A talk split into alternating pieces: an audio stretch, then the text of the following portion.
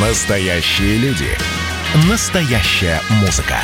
Настоящие новости. Радио «Комсомольская правда». Радио про настоящее. девяносто семь и два эф эм. «Война и мир» с Валерием Федоровым. Глава ВЦИОМ подводит итоги дня и рассказывает о жизни во всех ее проявлениях. Здравствуйте, дорогие друзья! Приветствуем вас в эфире радио «Комсомольская правда». Меня зовут Валентин Алфимов. Рядом со мной глава ВЦИОМа Валерий Федоров. Как всегда, подводим итоги недели, говорим на самые главные темы с самыми авторитетными экспертами. Итак, у нас в гостях Ильяс Ермолаев, начальник Центра общественных связей Федеральной службы исполнения наказаний России и кандидат философских наук, между прочим. Ильяс, здравствуйте. Здравствуйте. Ильяс Абдусалавович, мы поговорим сегодня о самом важном и самом страшном. О ГУЛАГе номер два. Именно так оценили многие в России прозвучавшее недавно, как гром среди ясного неба, извините за избитый, избитый штамп, предложение Федеральной службы исполнения наказаний выпустить из камер, из изоляторов, из колоний, уж не знаю, как это все называется правильно, в общем, из мест заключения людей, осужденных, и направить их на стройки, чуть не сказал стройки коммунизма, стройки капитализма. Вот говорили о БАМе, говорили о Транссибе, о других замечательных солнечных местах нашей Родины. Ну и историческая память, конечно, тут же нам подбрасывает аналогии. Точно так же, как если предлагают ввести какие-то меры натуральной поддержки малообеспеченных, по примеру американской программы Food Stamps, у нас в России тут же вспоминают карточки. Как? Карточка? Блокадный Ленинград? Что вы такое себе придумали? Вот ГУЛАГ тоже всплыл, безусловно, архипелаг. Можно рассказать, а что на самом деле планируется? Действительно второй ГУЛАГ? Вот. Или какой-то, все-таки какая-то новая идея, значит, вами предложена? Валерий Валерьевич, мне кажется, что для начала вы противоречите сами себе. Согласно вашим исследованиям, опубликованным вчера, опасность ГУЛАГа видит двенадцать процентов респондентов. Я ничего не перепутал?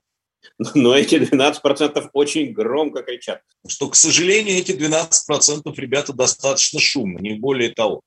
Нам действительно свойственно мыслить мифами и свойственно мыслить некими элементами исторической памяти. Однако, если мы уж хотим мыслить исторической памятью, то давайте вспомним, например, петровские времена, когда государство вообще не выделяло денег на содержание заключенных, и заключенные питались либо тем, что им передавали благотворители, либо просили подаяние на паперти. Такое тоже было в истории России. Так что мы можем мыслить разными мифами. Теперь давайте вернемся к реальности. Ильяс, вы же а? не предлагаете заключенных выпустить на дороги, значит, России, чтобы они просили милостыню? Валерий Валерьевич, ситуация полностью обратная. Я показал этот пример, чтобы мы не возвращались к разнообразным историческим примерам, благо мы их пережили, а жили в реалиях сегодняшнего дня. Реалии сегодняшнего дня таковы. Такой вид наказания, как принудительная работа, существует с две тысячи семнадцатого года. Uh-huh. На сегодняшний день уже порядка тридцать тысяч а, живут в исправительных центрах и выполняют вот те самые принудительные работы. Причем выполняют вполне себе успешно. Когда мы говорим о том, что у нас есть а, примеры, ну, я не буду брать этот уже набивший оскомину пример про очень большие деньги, но что люди получают по восемьдесят тысяч в месяц, по девяносто тысяч в месяц, это вполне реально. Люди, обладающие хорошими профессиями, люди, которые умеют реально работать, они работают и зарабатывают. Это вы не про тюремные колл-центры говорите, я надеюсь? Нет, нет, это все происходит в исправительных центрах. Теперь дальше. Значит, самой страшной тюрьмой в России при царе всегда считались кресты. Спрашивается... Это в Петербурге, да? А, да, петербургская тюрьма Кресты. Спрашивается, почему? Ответ достаточно прост. Дело в том, что в крестах заключенные содержались в камерах и выпускались оттуда фактически один раз в неделю на воскресное богослужение. И также в воскресенье им разрешалось читать книги. Остальные шесть дней в неделю люди вдвоем или вчетвером, в зависимости от камеры, находились в пространстве пять метров на три метра и могли или сидеть, смотреть в окошко зарешоченное, или ходить вдоль камеры. Страшнее этого испытания преступники царской России не знали. То есть это наказание бездельем и... Да. Ограничением, так сказать, территории, да, обитания. Да, да. Наказание отсутствием дела. Одно из самых страшных наказаний. На сегодняшний день работа является, ну, скажем так, самым действенным и самым простым и самым прямым способом структурировать свое время в заключении для того, чтобы оно текло осмысленно и для того, чтобы оно текло, чтобы просто не сходить с ума.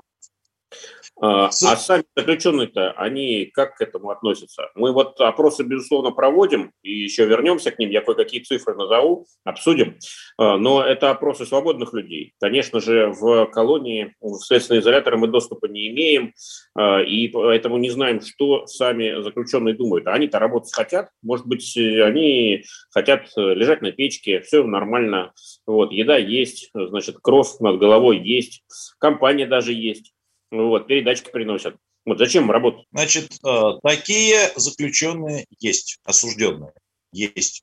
Те, кто работать не хочет, их все устраивает. На сегодняшний день никаких специальных мер для того, чтобы человек работал, не применяется.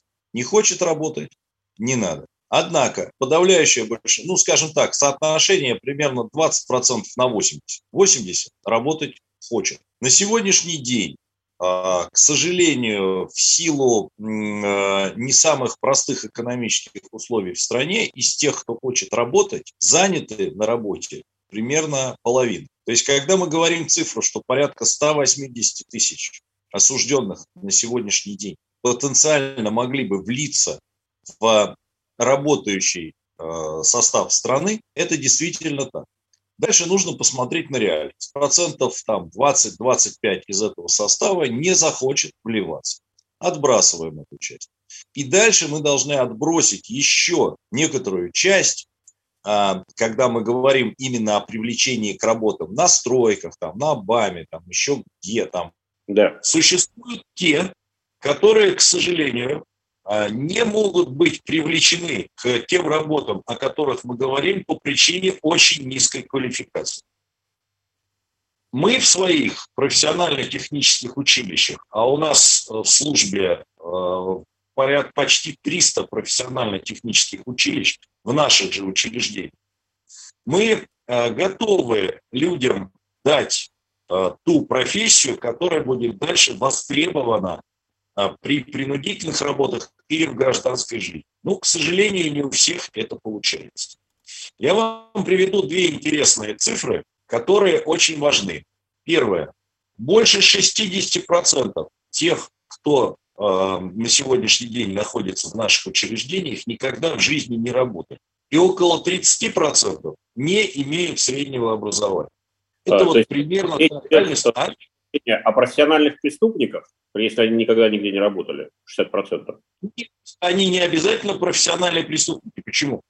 Просто и... они нигде не работали, у них не было работы. У них не было постоянного места работы, у них не было работы. Это, к сожалению, реальность сегодняшнего дня. Угу. Очень... Получается, что за решетку, если процент действительно такой высокий, значит, попадают в основном либо...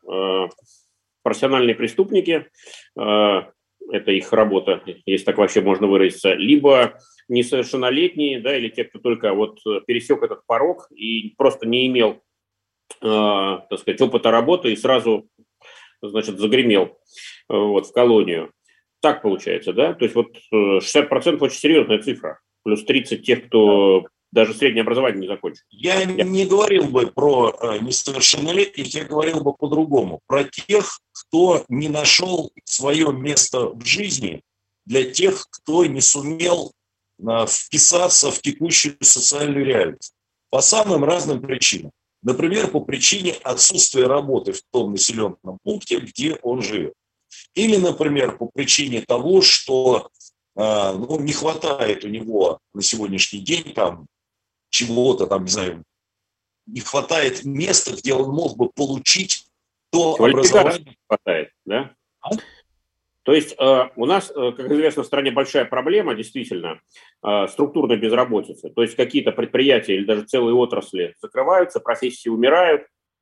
Э, а куда идти людям? Да, вот, например, шахтер работал, значит, э, на шахте. Очень специфический, тяжелый э, труд. Ну, и шахту закрыли. Куда? Переехать а, в другой шахтерский регион. А давайте мы продолжим об этом говорить сразу после небольшого перерыва. Вот буквально через две минуты у нас в гостях Ильяс Ермолаев, начальник э, Центра общественных связей и Федеральной службы исполнения наказаний России и кандидат философских наук. Никуда, дорогие друзья, не переключайтесь. Через две минуты мы вернемся. Просыпайтесь, вставайте, люди православные! В эфире радио «Комсомольская правда». Я Сергей Мардан. Прогноз на двадцать первый год вас не порадовал, я надеюсь. Конвойные в белых тулупах, лающие овчарки, прожектора шарят по белой пустыне. Давайте уже вот по-нашему, по-русски вот, скажем. По-русски. Врагам и изменникам Родины нет и не будет пощады. Руки прочь от Егоды. У него нашли огромный дилдо в шкафу, а вообще он отмазывал заключенных и пил с ними коньяк.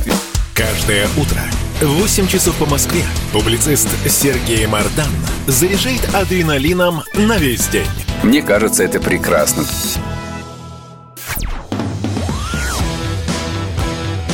«Война и мир» с Валерием Федоровым. Глава ВЦИОМ подводит итоги дня и рассказывает о жизни во всех ее проявлениях. Итак, возвращаемся в эфир радио «Комсомольская правда». Я Валентин Алфимов, рядом со мной Валерий Федоров. И у нас в гостях Ильяс Ермолаев, начальник Центра общественных связей ФСИН России и кандидат философских а, наук. Прошлую часть закончили очень интересной статистикой, что шестьдесят процентов заключенных в России никогда не имели работы, да?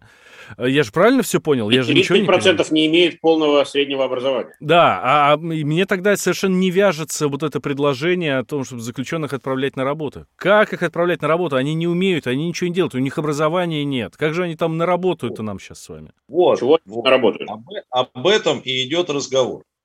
А, когда мы говорим о том, что э, к нам попадают люди, которые не имели работы, это связано с двумя вещами. Первое – отсутствие работы. А второе – отсутствие возможностей для получения того образования, которое человеку нужно.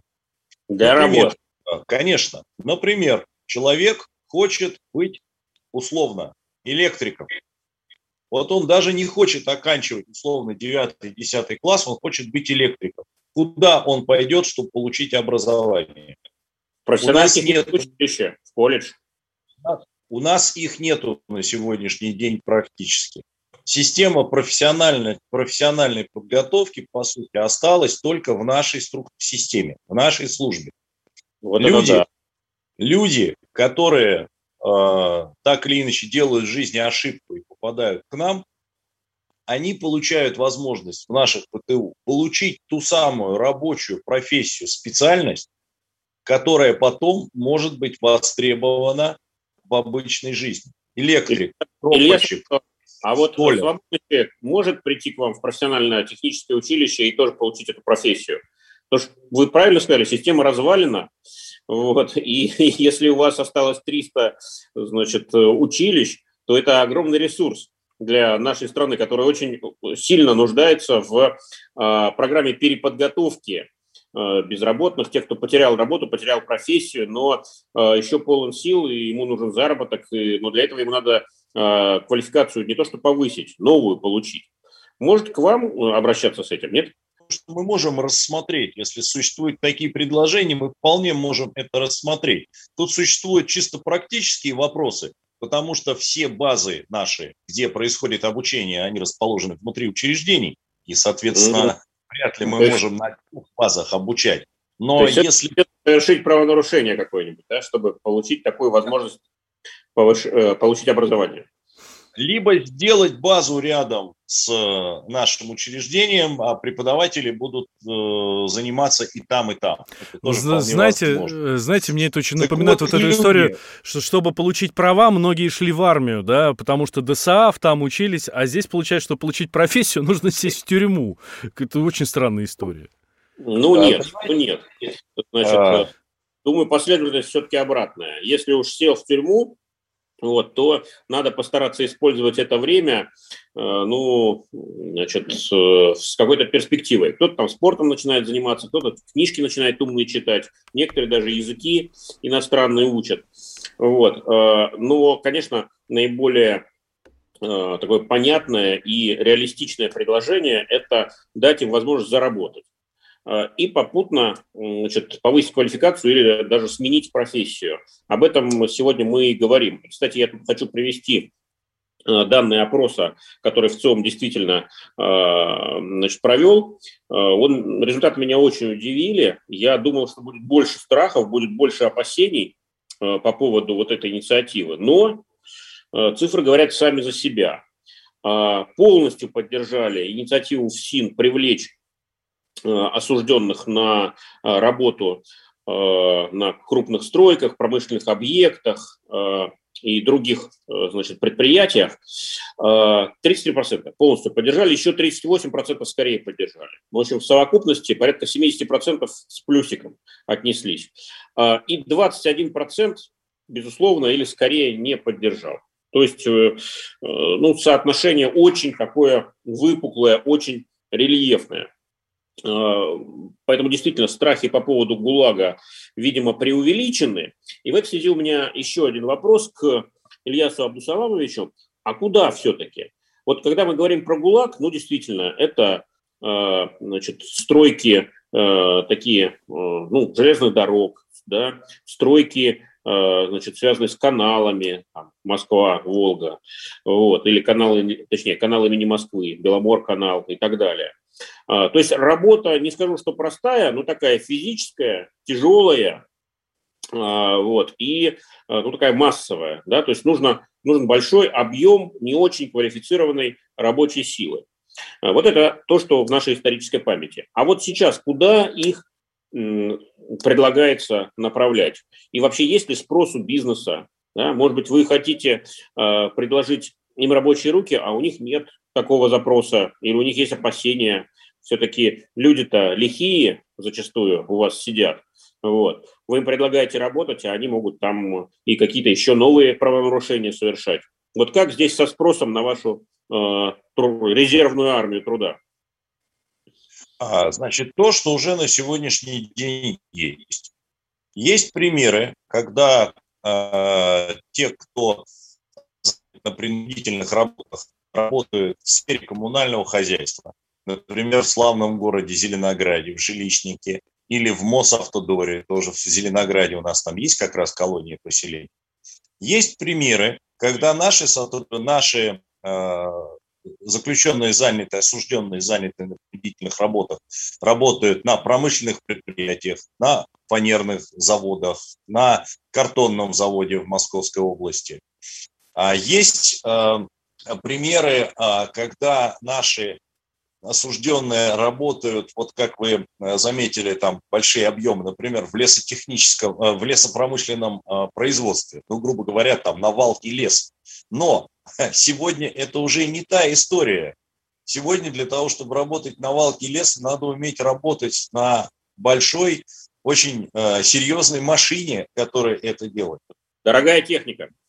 Нужно, да, нужно уметь работать на бульдозере, нужно уметь работать э, на погрузочном кране.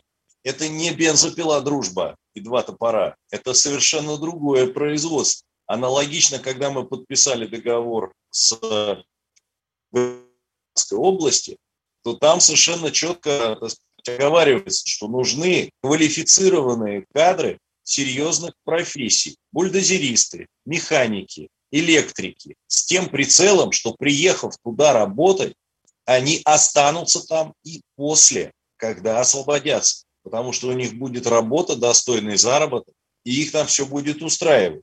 Есть более смешные примеры, не буду вам приводить предприятия, но это очень показательно. Очень хороший специалист был у нас на принудительных работах, работал на предприятии, завоевал высокий э, авторитет, действительно квалифицированный специалист. Он освободился, пришел на это предприятие, э, чтобы работать. На что ему резонно ответили: а мы не можем тебя взять на производство, ты судимый. После чего ему пришлось вернуться в нашу колонию поселения, чтобы продолжить работать на этом предприятии. Ну, Такого да. рода изобретательные вещи тоже бывают. Ну, то есть а тут в Белгороде... Проблема о том, э, вернее, проблема связана с тем, э, что будут делать люди после освобождения из мест заключения. Проблема действительно огромная. Вот, э, адаптироваться очень тяжело. Есть ну, буквально запреты на профессию, официальные или нет. Не берут тех, кто отсидел. Э, возможность получить профессию и уже отработать какой-то срок по ней э, в колонии, э, это, э, как многие эксперты считают, ну, очень хороший, очень эффективный способ помочь последующей, так сказать, адаптации человека уже на свободе. Потому что если этой адаптации не произойдет, то понятно, куда этот человек попадет снова. Да? Он попадет снова к вам, что называется, рецидивистом станет. Вот. И, конечно, интерес общества состоит в том, чтобы пенитенциарная система не э, только наказывала, да, но и отучала человека от э, криминального поведения, чтобы один раз туда попав, больше он туда никогда не возвращался. Вот. Но для этого не, недостаточно, увы, напугать тяжелыми условиями жизни и всевозможными ограничениями. Для этого надо еще и помочь адаптироваться к свободной жизни. И, исходя из этого, э, вот такой подход к э, труду, подход к работе для заключенных, э, он, конечно, видится очень перспективным. Скажите, Ильяс, а нас не будут за это наши партнеры ругать, зарубежные, западноевропейские, американские? Вот э, труд заключенных, принудительный труд, они очень часто, я вот слышал, китайцев, например, э, критикуют за то, что у них люди в колониях работают. Э, ну вот мы здесь не подставляемся, не оказываемся в таком уязвимом положении, опять нас распнут и объявят, значит, врагами даже уже не человека, а, значит, всего прогрессивного человечества. До сих пор э, таких опасностей не было, нас за это не упрекали, хотя еще раз повторюсь, что это практика с семнадцатого года. Бывают случаи, когда высказывают претензии, например, почему это детские игрушки делают заключенные. Да, Ильяс, спасибо большое. Ильяс Ермолаев, начальник Центра общественных связей ФСИН России, кандидат философских наук, у нас был в гостях. Делаем перерыв. Да, делаем небольшой перерыв. Сразу после новостей мы с Валерием Валерьевичем возвращаемся к вам и продолжаем обсуждать самые главные темы с нашими гостями.